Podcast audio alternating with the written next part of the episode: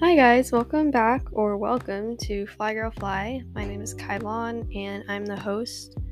I know it's been a really long time since I recorded and um yeah, but I'm very excited to be back and um, I hope you guys enjoy this kind of like new quote unquote season, if you will, Fly Girl Fly. I honestly just have not really First of all, it's just been a lot more busy. The transition to high school has definitely been a lot more than I intended or expected it to be. Um, but it's, I'm having a lot of fun in high school actually. So i am excited to talk about that.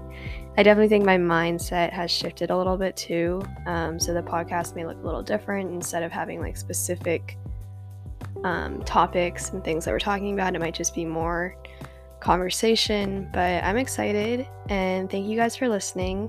Um, so keep looking at the podcast. Um, the posting schedule, I will get it out as soon as I can. I'm going to try and figure out what works best for me, but I'll let you guys know. Um, and also, I think the Instagram may not be as updated just because it takes a lot of work for me to do that. And I think Instagram, I actually deleted it, which I'll be talking about.